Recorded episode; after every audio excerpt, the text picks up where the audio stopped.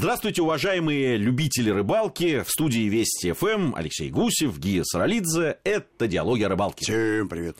Сегодня, когда я увидел название программы, которую мне Алексей предложил обсудить сегодня, я немножко завис сначала, потому что звучала она как... «Мирные хищники». Да. Ну, такие спокойные, видимо. Мирные. Да, потом, посмотрев все-таки, о какой рыбе идет речь. Но можно еще назвать белые хищники. Белые хищники, да. Голавль, жерех, ясь. В общем, это рыбы семейства карповых, которые мы действительно причисляем к рыбе мирной обычно. Хотя, в общем, это само понятие «мирная рыба», оно такое очень относительное. Но есть записные хищники, которые всем известны. Да, и есть мирные рыбы, которые тоже всем известны, типа подлещика там, или плотвы, за которыми не замечены хищное поведение. Вот. А есть какие-то рыбы, скажем так, пограничным поведением, хотя не совсем так. Я не знаю примеров, чтобы голавль, жерех или ясь питались какой-нибудь крупой. Но, по крайней мере, на кукурузу они не клюют. Соответственно, мы можем сказать, что хищное их поведение, оно является превалирующим, и, соответственно, весь набор приманок, которыми мы пользуемся для того, чтобы уязвить эту рыбу, он рассчитан на хищную рыбу. То есть, в большей части, это имитация либо малька, либо других животных объектов. Либо тот самый малек, и вовсе не имитация. Кузнечик, например. Либо малек и не имитация. Ну, кузнечик, конечно, тоже относится к животным насадкам, чего уж так говорить. На самом деле, как мы уже с тобой говорили, деление весьма условное, тем не менее, я бы все-таки объединил их не только по способу питания, но и по поведению, потому что так или иначе все эти три рыбы весьма похоже себя ведут. И способы их ловли, они не сильно отличаются одна от другой, и скорее зависит от того, на каком водоеме мы хотим рыбу эту. Согласен с тобой на 100%, потому что в разных условиях ловил я эту рыбу, и действительно очень многое зависит, конечно, от того водоема, где это происходит. Вот, а набор приманок, да, понятно, что в основном это блесна, преимущественно вертящиеся, и размеров небольших, двоечка, троечка, прекрасная история, хотя... можно и четверочкой уязвить. Есть любители всяких воблеров. Опять же, воблеры небольшие. Ну и понятно, что есть варианты попробовать поднять рыбу со дна. Здесь и съедобная резина работает, это отводной поводок. Ну и понятно, что разные стримеры, которые имитируют либо насекомых, либо небольшого малечка. Вот, собственно, и весь арсенал. Ну, упоминали мы в одной из наших программ, где говорили о жерехе, что кастмастер еще есть. Вот ну, про жереха мы поговорим отдельно, потому что, как ни крути, все-таки он самое многочисленное, самое бойкое и самое по размерным характеристикам крупная рыба. Сейчас во всяком случае, в наших водоемах. В наших водоемах, да, в наших водоемах. И, конечно, немножко все-таки тактика ловли жереха отличается от голавля и езя. Предлагаю начать с голавля, потому что, на мой взгляд, он самый осторожный и самый, скажем так, редко встречающийся в уловах рыболова вид. На самом деле рыболовы-спортсмены предпочитают ловить голавля, потому что, скажем так, по характеристикам клёва, он весьма похож на ручевую форель. А сам ты знаешь, что... любой рыболов-спортсмен, у которого есть спиннинг ультралайт, он прям вот из последних своих сил ищет эти речки форелевые, которые находятся даже в Московской области, в Тверской уж точно, и пытается эту осторожную рыбу поймать, сфотографироваться и выпустить. Нынче место этой форели занял голавль, причем голавли попадаются весьма изрядного размера. Вот на нашей съемочной практике я не помню, чтобы у нас попадались призовые особи, но какие-то голавлики попадаются. Я хочу сказать, что основная вот эта вот тема поведения голавля, она действительно схожа с форелью, связана с поверхностным питанием. Голавль, хоть и стоит внизу, но, как правило, предпочитает речки с течением и неглубокие. И внимательно смотрит наверх с тем, чтобы заметить, когда что-нибудь съедобное падает с веточек деревьев или с нависающей травы. И в этот момент делает активное движение в сторону возможного пищевого объекта, ну, естественно, попадается на него. Интересно, у меня несколько случаев. Как ты понимаешь, что и глаза-то у него расположены наверху, у него же тело такое плотненькое и как круглое. Да, так круглое. Почему голова? Как головешка такой. Как головешка. И голова, в общем, у него довольно не плоская, как у большинства рыб, а кругленькая, и глазки наверху, он все видит, мне кажется. Вот это интересно. У меня несколько раз я ловил головля. Знаешь, когда ты заглубляешь приманку, да, и начинаешь ее выбирать, уже фактически она начинает подниматься рядом с лодкой. Вот с лодки, когда ловил. Угу. Вот несколько случаев у меня было. И он уже клевал почти вот в момент, когда приманка выходила уже вот к поверхности. Вот это для него вполне себе стандартное поведение. Он реагирует на движение кормового объекта, не ковыряется на дне, а, в общем-то, достаточно часто пользуется зрением и предпочитает приманки, которые идут поверху или в толще воды. Такой вот хитрец. Несколько раз мы пробовали его поснимать под водой. Получалось, но не очень. Получалось, но не очень. Все-таки рыба осторожная, побаивается человека. Но получилось в районе Белгорода нам довелось. Мы ездили в Украину тогда, в Полтавскую область, ловить того же самого головля. Долго и мучительно мы подбирали к нему ключик. А понырять там не удалось. А вот когда в обратный путь двинулись, уже Андрея Щукина опустили рядом с Белгородом. И увидел несколько раз, да, головля. Ну и сам сказал, что, в общем-то, большая редкость. Не хочет головль встречи с человеком. Вот. Можно его понять. Да, вот про езя такого сказать нельзя. Хорошая такая рифма получилась. Потому что язь не такой бояка, как выяснилось. При этом про язя самый интересный рассказ, который мне припоминается из нашей практики. Ты его прекрасно знаешь, когда в Верховье Енисея мы отправили нашу съемочную группу. И они, прилетев на место, добравшись до места, попали на плесик, ну, быстро собрали спиннинги, закинули, надубасили езей примерно по 1,5-2 килограмма, и сказали, ну, завтра все снимем. Сейчас просто, знаешь, надо вот этот голод утолить рыбацкий. И после этого за 2 недели сплава ни одного езя не видели вообще. Не так происходит все в Финляндии, где мы очень хорошую сессию такую съемочную сделали с езем. Там вот странная, конечно, история. Там езя очень много.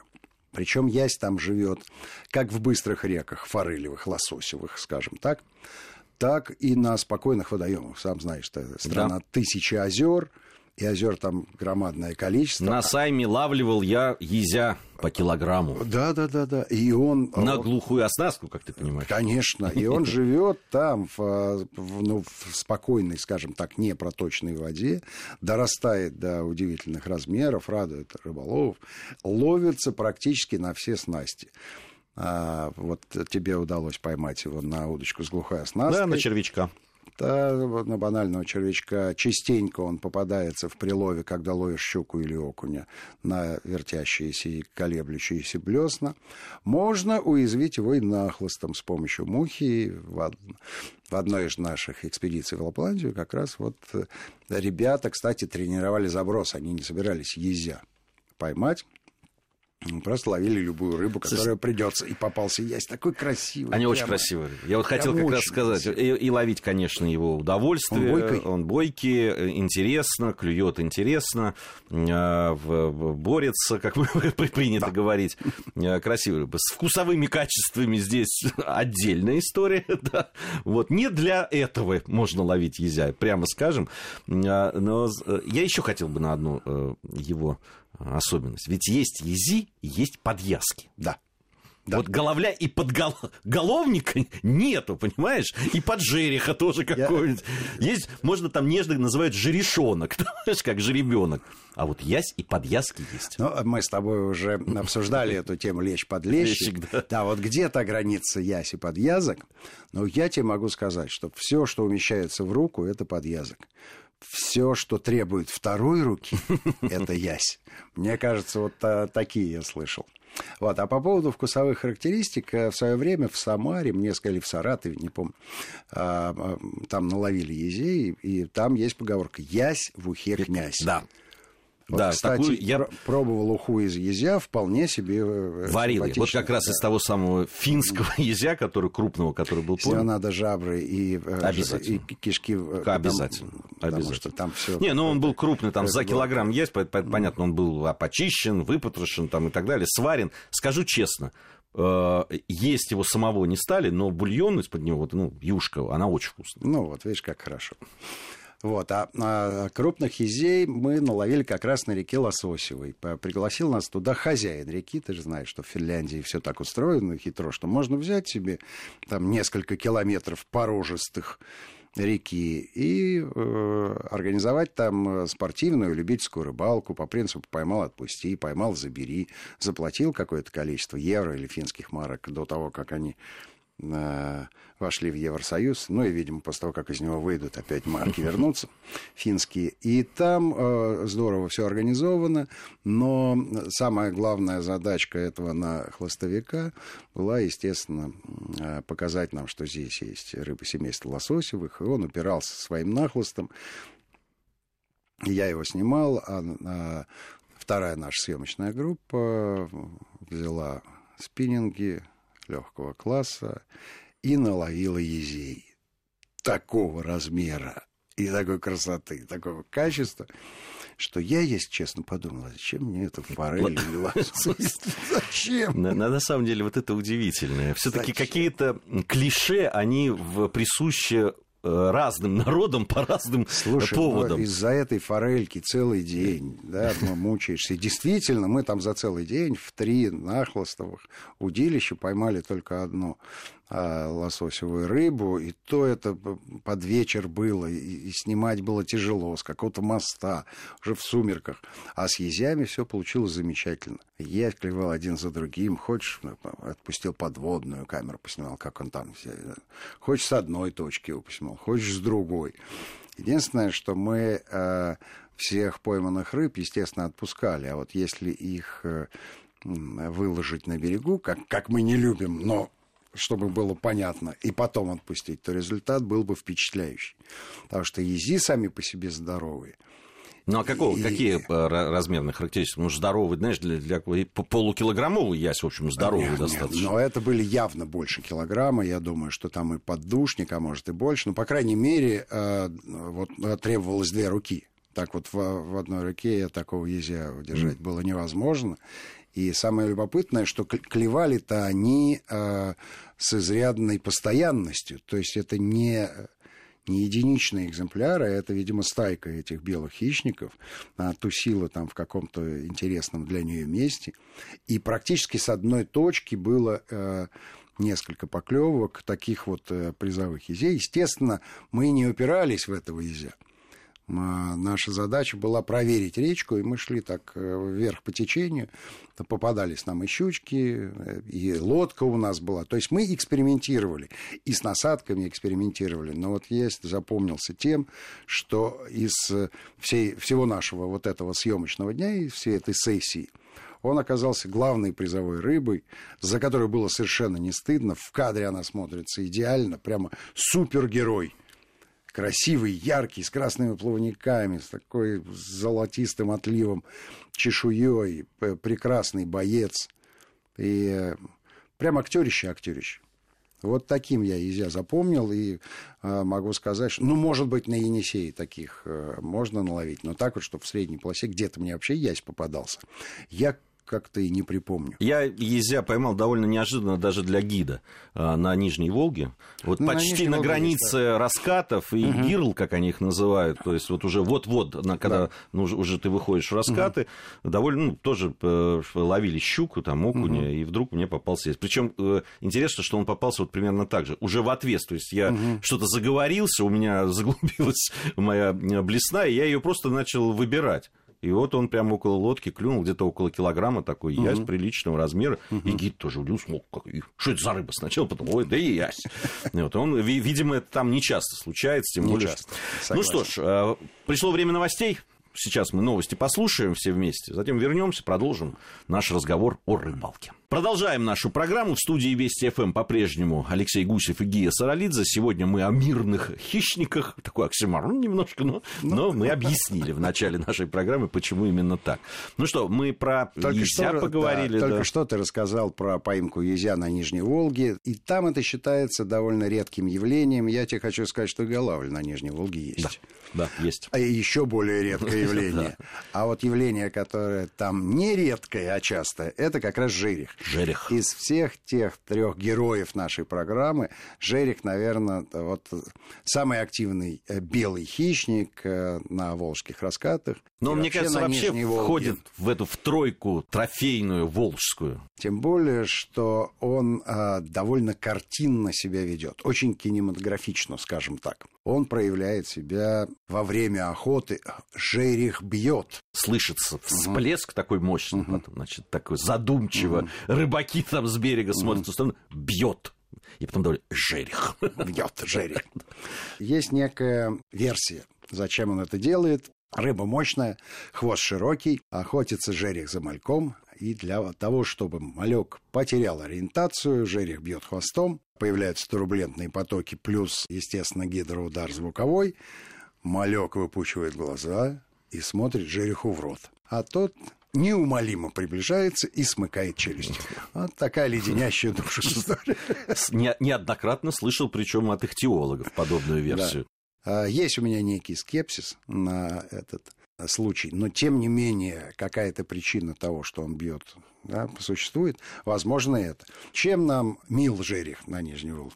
А тем, что так или иначе рыба это стайная. Уж не знаю, стайная, опять же, про ихтиологов, да, стая это скопление или группа. Групповая, хорошо. Давайте делать не одиночка. Охотится он коллективом. И если жерех бьет, то в данном случае жерех это множественное число. Там есть целая группа этих рыб, и, как правило, размерные характеристики у них весьма схожие. Чем громче он бьет, значит, тем больше рыба. И есть шанс, что ты с одного и того же места 3-4 серьезных особей, которыми можешь потом гордиться, можешь вытащить. Там, где он бьет, это довольно далекое расстояние. И много раз я на себе проверял, и ты, наверное, знаешь эту историю, что ближе, чем на 25 метров, он не подпускает. Вот он бьет, ты на лодке к нему приближаешься, а он удаляется.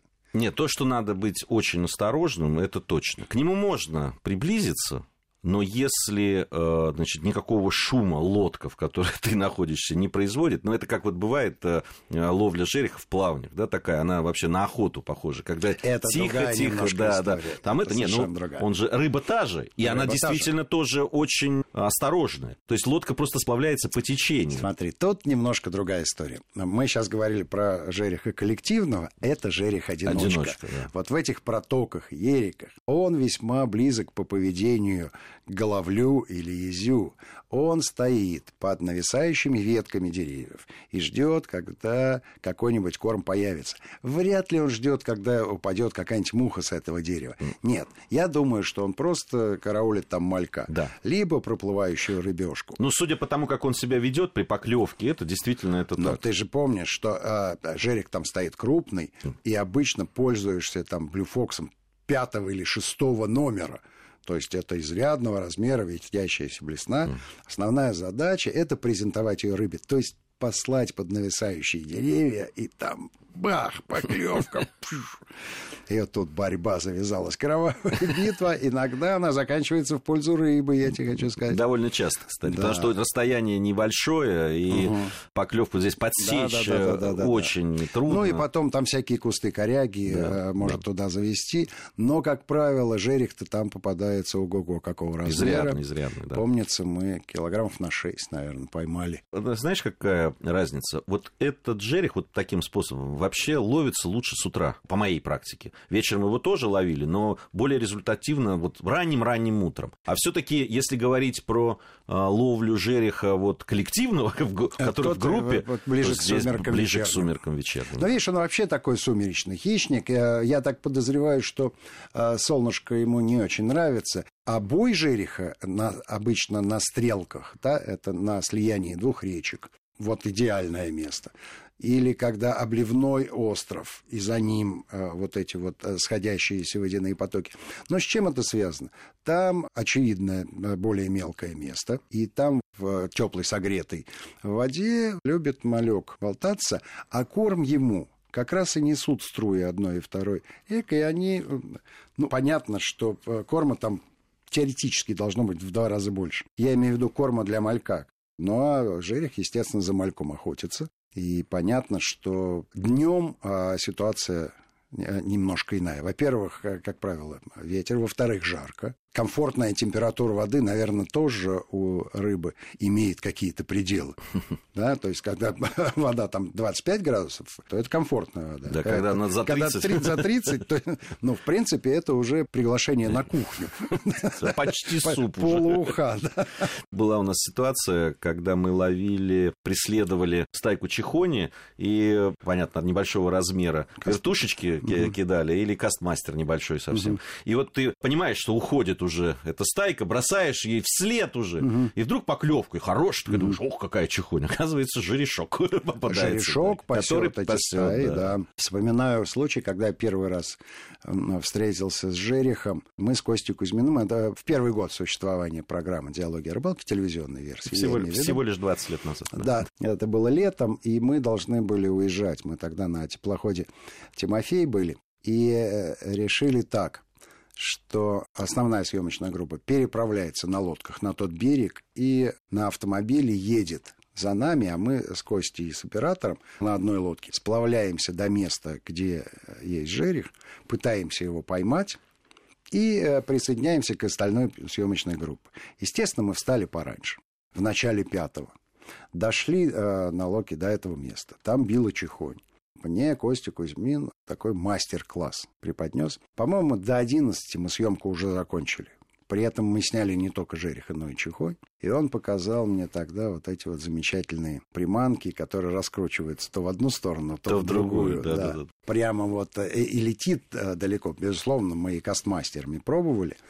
Но вот этими вот приманками, которые известны еще с каталога там, 1913 года, который есть у нас в архиве.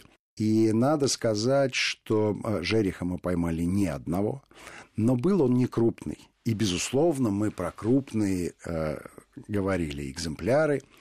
И на нашей памяти, как выяснилось, вот Костя вспомнил, что самый большой жерех, который был, 7800. Я ловил жерех более 6 килограммов весом точно и снимал примерно такого же размера. Надо сказать, что жерехи за 5 килограммов вообще не редкость. Но вот жерехи там больше 7, это считается ого-го. Не могу похвастаться. Около 3700, по-моему, самый крупный мой жерех. Вот. Ну и считается, что чем крупнее жерех, тем лучше из него балык. Да, это, вот. Это единственное блюдо. Мне кажется, единственное блюдо. Жерех, вот как-то мы по неопытности, помнишь, на Средней Волге, так скажем, поймали небольшого жерешка, решили его пожарить радостно. Вот, ну, конечно, это не блюдо. Это не блюдо. Это как вьетнамцы жарят селедку. Это не блюдо. А вот балык действительно из него получает. Но надо уметь его делать. Ну, с балыком все очень просто. Надо не лениться, разделать его перед тем, как засолить и завялить. Надо обязательно вырезать хребет с тем, чтобы рыба просолилась, пропиталась, и хребет, чтобы это не мешал. Мясо чудесное, нежное, косточек практически не чувствуется, но подготовка к балыкованию должна быть профессионально проведена. Так же, как и подготовка к программе «Диалоги о рыбалке», будь то телевизионная программа, телеканал «Диалоги о рыбалке» или радиопрограмма. На этом мы завершаем сегодняшнюю программу. Алексей Гусев, Гия Саралидзе. Все будет клево.